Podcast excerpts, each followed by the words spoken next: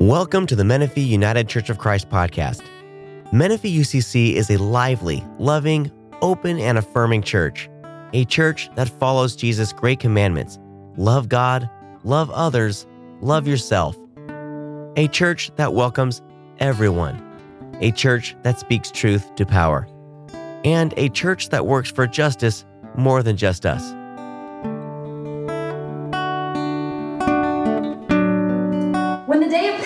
Pentecost had come, they were all together in one place. That means the, the apostles.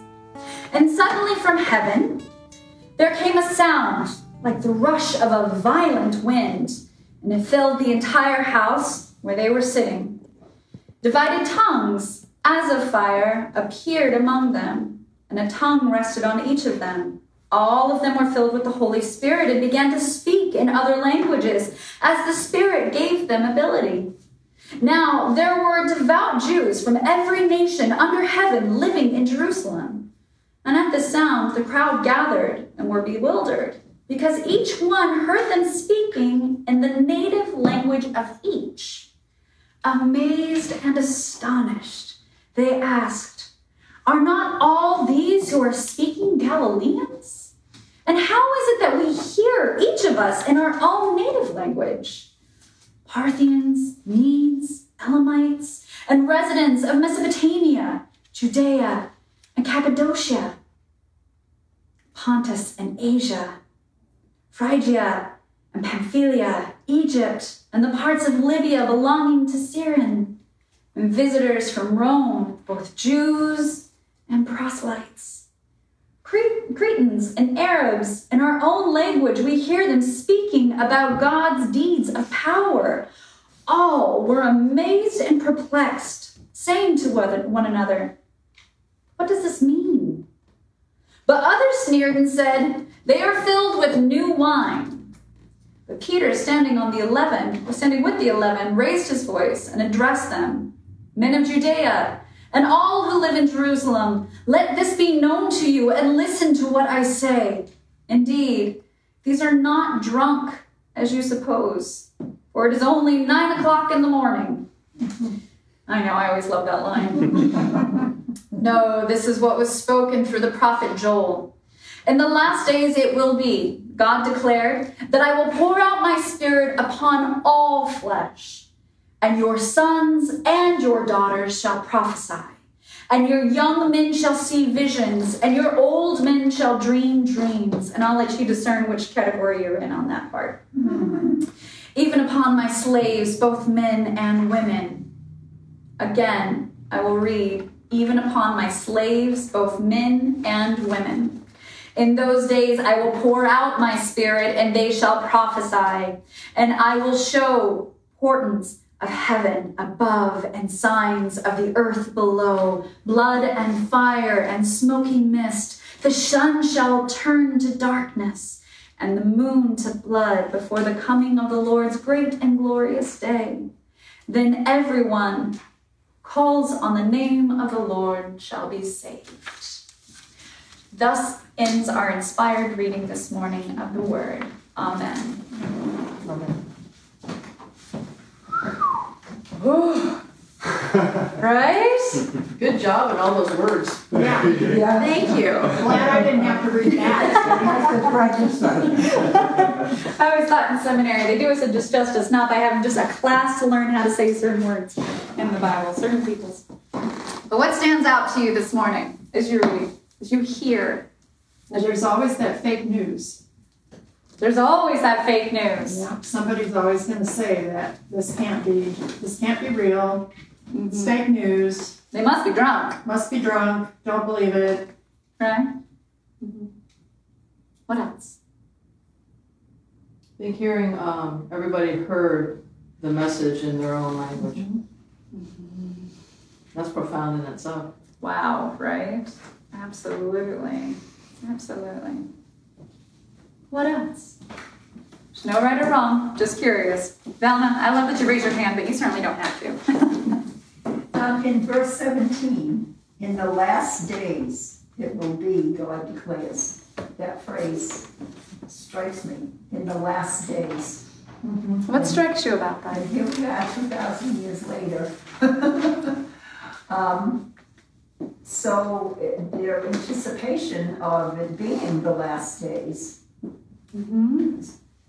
maybe, I mean, I don't know if I'm interpreting that right or not, but there's no right or wrong. So in the last days it will be, God declares, that I will pour out my spirit upon all flesh. Your sons and daughters shall prophesy, and your young men see visions and all. And so, um, it, it's like they're still anticipating or anticipating that the last days are nearby. Yeah. And yet, two, over 2,000 years later, here we still are. And we are still living the book of Acts. Yeah. We sure are. Absolutely.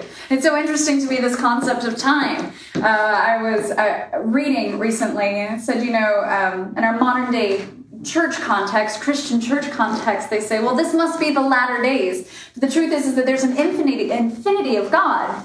We might still be part of the early church. Yeah. It's 2,000 years later, but we oftentimes reflect back on the early church, which was during this time, the book of Acts. But Kim, as you're saying, we still are living in the book of Acts. And in the grand time scheme of God, we still might be part of the early church. Yeah, so thank you. Absolutely. Anything else? Great, then let's get into it. And thank you so much for lifting that up. These are beautiful points that we're going to be talking about today. So, the book of Acts, a little bit of history about it, is that it is an anonymous writer, although scholars believe that it was written by Luke.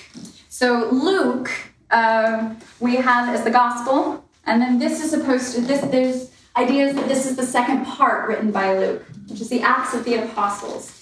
Um, so, that's the most common understanding as to who wrote this. What I find interesting is a parallel that if we go to Luke 2, we read about the birth of Jesus Christ. That's one of the narratives of the Christmas story. Now we're in Acts 2, and this is known by many as the birth of the church. There's a direct correlation there. So let's go into it a little bit more here. Pentecost. A little bit of the context is what's happening so there has been, as there is oftentimes in the Jewish tradition, a coming together of many, from many lands coming in. There's a power right now and a pressure from the Roman Empire in which people are coming to Galilee. They're coming to Jerusalem. So we have all the different ones that were listed here. They weren't just coming into a feast as much as there's an idea that they may have been migrating for safety to come, to be in this place as they're there, they have different languages. They're gathered together uh, for a feast that's called the Feast of Weeks. Um, and Pentecost comes from the word, let me make sure I'm getting this right. I want to make sure I get this right. Where did I? I wrote it down. Pentecost. Pentecost means it's 50 days after the Passover. So we've had the Passover, and if we remember in the Jesus story, Jesus was coming in on Palm Sunday, right? That wasn't too long ago that we were celebrating Palm Sunday. And he came in, bless you, and that's an official bless you. um, he rides in on the donkey for Passover. And it is during this feast of Passover um, that they we witness the, res- the uh, crucifixion of Jesus as well. This is 50 days afterwards. And during this time, Jesus has come back a couple of times on the seashore to show to Thomas, to meet with the apostles in their house of fear. And so they've seen that Jesus has told them, I'm going to leave you for a time. You cannot come with me, but I'll be back. And so these apostles, I keep thinking, my goodness, I wonder what it's like for them to be. It was um, there's the eleven apostles, but the gathering community of Christians, as was not even known at that time, but just this understanding that Jesus Christ was an incarnate of God upon this world. It was around 120 individuals that were numbered that day. And as they're there, surrounded by many others of differing languages and cultures and whatnot, are also gathering. They're all in the same place. But what I find interesting is that the apostles and these followers of Jesus, who knew him on the day in and the day out, the life of Jesus, they're in an area. And everyone else comes from different cultures and different understandings and different languages. They're kind of on the outside. And maybe they're just watching people come by. And I wonder at this point if these apostles are there saying, okay, now what? Yeah, what else do you think they might be going through at that point? Other thoughts? Fear. Hmm? Fear. Fear? Absolutely. Yeah. What else? Confusion? Confusion. Insecurity. Insecurity? How many of us say, well, I'm just gonna wait till something else happens? They're in distress, you might say. They're uncomfortable, trying to figure out, well, is Jesus gonna come again? I mean, he's already showed up multiple times. Is he coming again? We're here, we're feeling the pressure from the Roman Empire. And keep in mind, this, this small group of people, they have gone through an ultimate betrayal of one of their own through Judas. So they've gone through heartbreak. Not only that, but they saw their leader, their spiritual rabbi, brutally crucified. It's only been a few months, if even that, 50 days. Not a whole lot has changed during that time. Experiences have, but not the political climate, not the not the gathering outside of them. They are trying to piece things together, and I don't know about you, but I can relate to that part of the story. Have you ever just tried to piece things together? Saying, what's next? What's happening? Yeah? What was that like for you in that time? Scary. Scary. hmm What else? Curious. Velma, of course you would say curious. I so appreciate that about you. Imagine in your own life, sitting in fear, not knowing, having gone through what you didn't even think was possible, waiting. Marcia. Probably they're all looking for signs. Maybe. I know I do in my life when strange things start happening to everybody I know. Gotta be a sign of something. Yeah. Yeah. I do. I start looking, I get a little more aware of like, all right, God, what are you trying to tell me here? Right? I'm like, oh, is that maybe it over here? Or is this over here? What is it? What I, what I, I try looking. I get more intentional about what it is that I'm hearing. I get more intentional about what I'm seeing. I try to stay more open, even though I also find at the very same time I even get more cynical because of that human humanity that I have when I don't know. I am a plotter. I like a plan. I like to know what's coming next. And if I if it's not laid out in front of me, then I'm just gonna make that decision and say, God, let me know if there's something else other than that. Yeah. So then we have an understanding of where they're at. Then they have something completely out of the ordinary happen a rushing of violent wind. One of the reasons why today's song uh, for reflection stood out to me. Did any part of that stand out to you? Like what? Is there a verse, a line? It says the answer's blowing in the wind, right?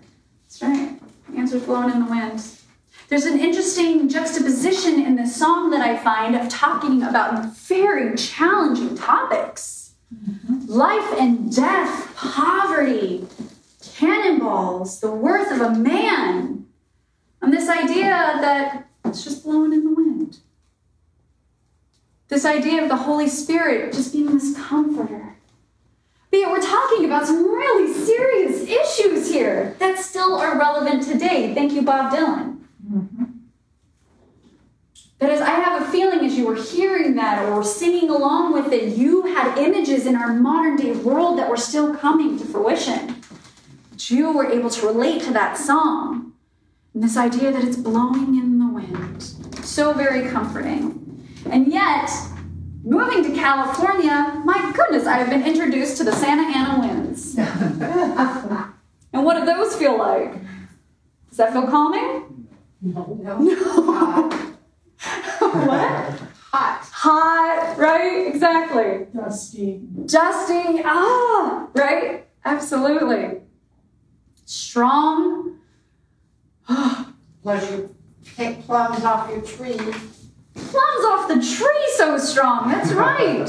And so we have this wonderful image of this Holy Ghost, this Holy Spirit, this comforter that comes down to dwell at the birth of the church. And God saying, Here, you now have my breath upon mankind to be with you. Oh, that makes me feel good and warm inside. But this says that it was a violent wind. And so this makes me think that maybe there's a message in there for us that this wind was a change agent. I have been on that hot summer day where I hear I have a breeze that comes by. It's refreshing. And the Santa Ana winds are not that breeze. It comes and it says, whoa, okay, okay, all right. I'm either going to go inside or I'm going to change or I'm going to do something. And I'm wondering if that's what they felt. Just rush over them. On top of it, it goes on to say that they, uh, where is it saying this? Uh, divided tongues, divided tongues as of fire. And so many times I feel like the church uses the tongue of fire instead of as fire to evoke. That had appeared among them, resting on each of them. There was something transcendent, something extraordinary happening that they had never had that. And prior to this point, that had only happened when Jesus was literally with them. Now they're doing it for themselves. They're experiencing it for themselves, and they don't have Jesus there to say, What does this mean? Help me understand this. They're again like Mary on the day of resurrection when she goes to touch Jesus. Jesus says, You cannot hold me the way that you once did. You have to trust my presence among you. And let that be the transformation. And so now they're having to trust within themselves. It's a lesson in spiritual maturity to say, I trust that I have this with me at all times. I have the power of God with me.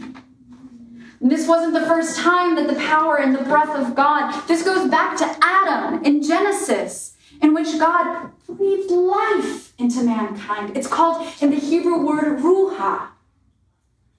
This is another testimony of this word ruha.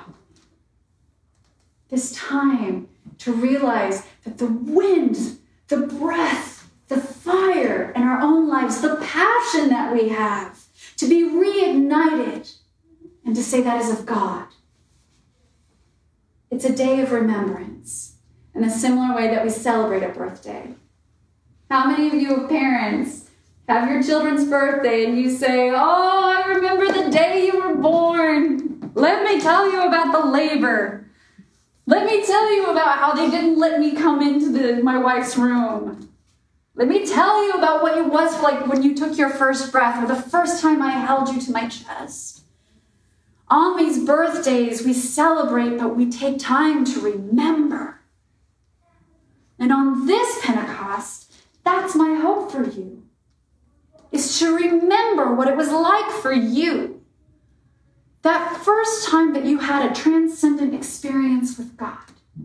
Something else that maybe to the normal walk of everyday life does not make sense. But you just know that it was the breath of God upon you. That's the language I think that resonates in every different language. They were able to speak in these different languages in which others said, "Oh, Wow, I feel seen, I feel known. You're able to talk to me. And those who came forward and said, You must be drunk, you must be crazy. What kind of church are you? What kind of Christian are you? And he, all Paul says is, No. Or Peter, No, we're not drunk.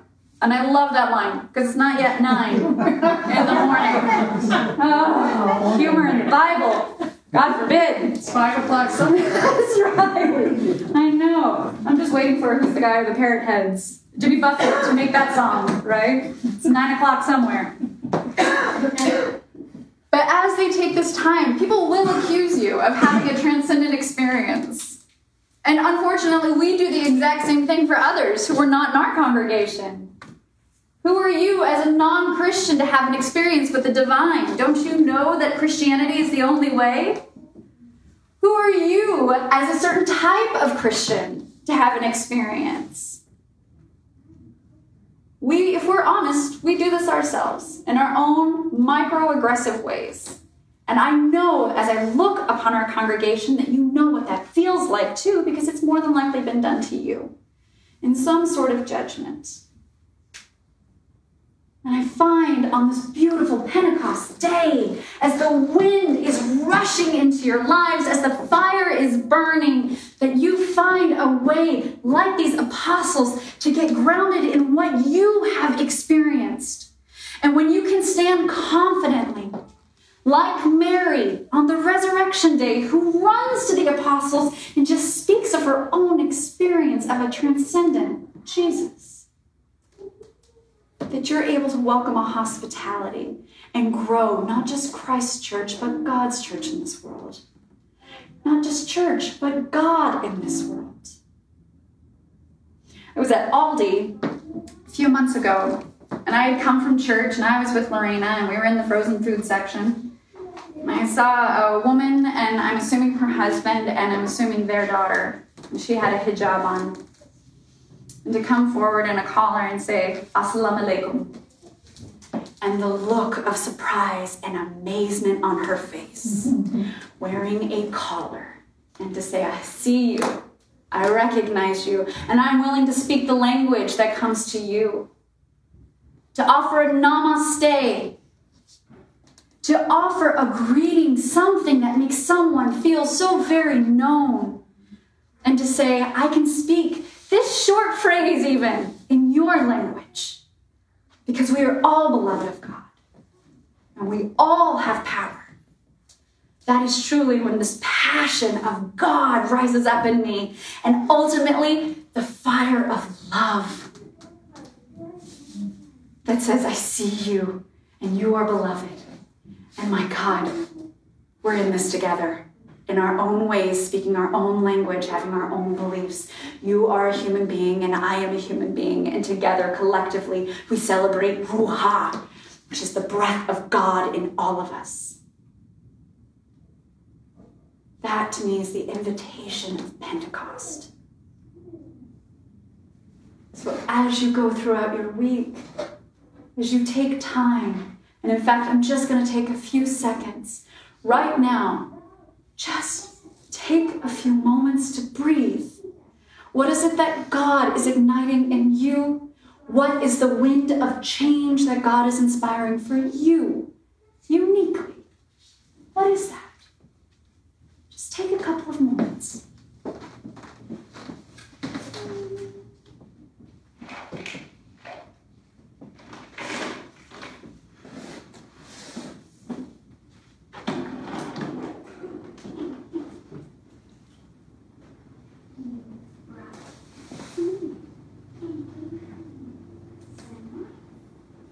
then everyone who calls on the name of the Lord shall be saved.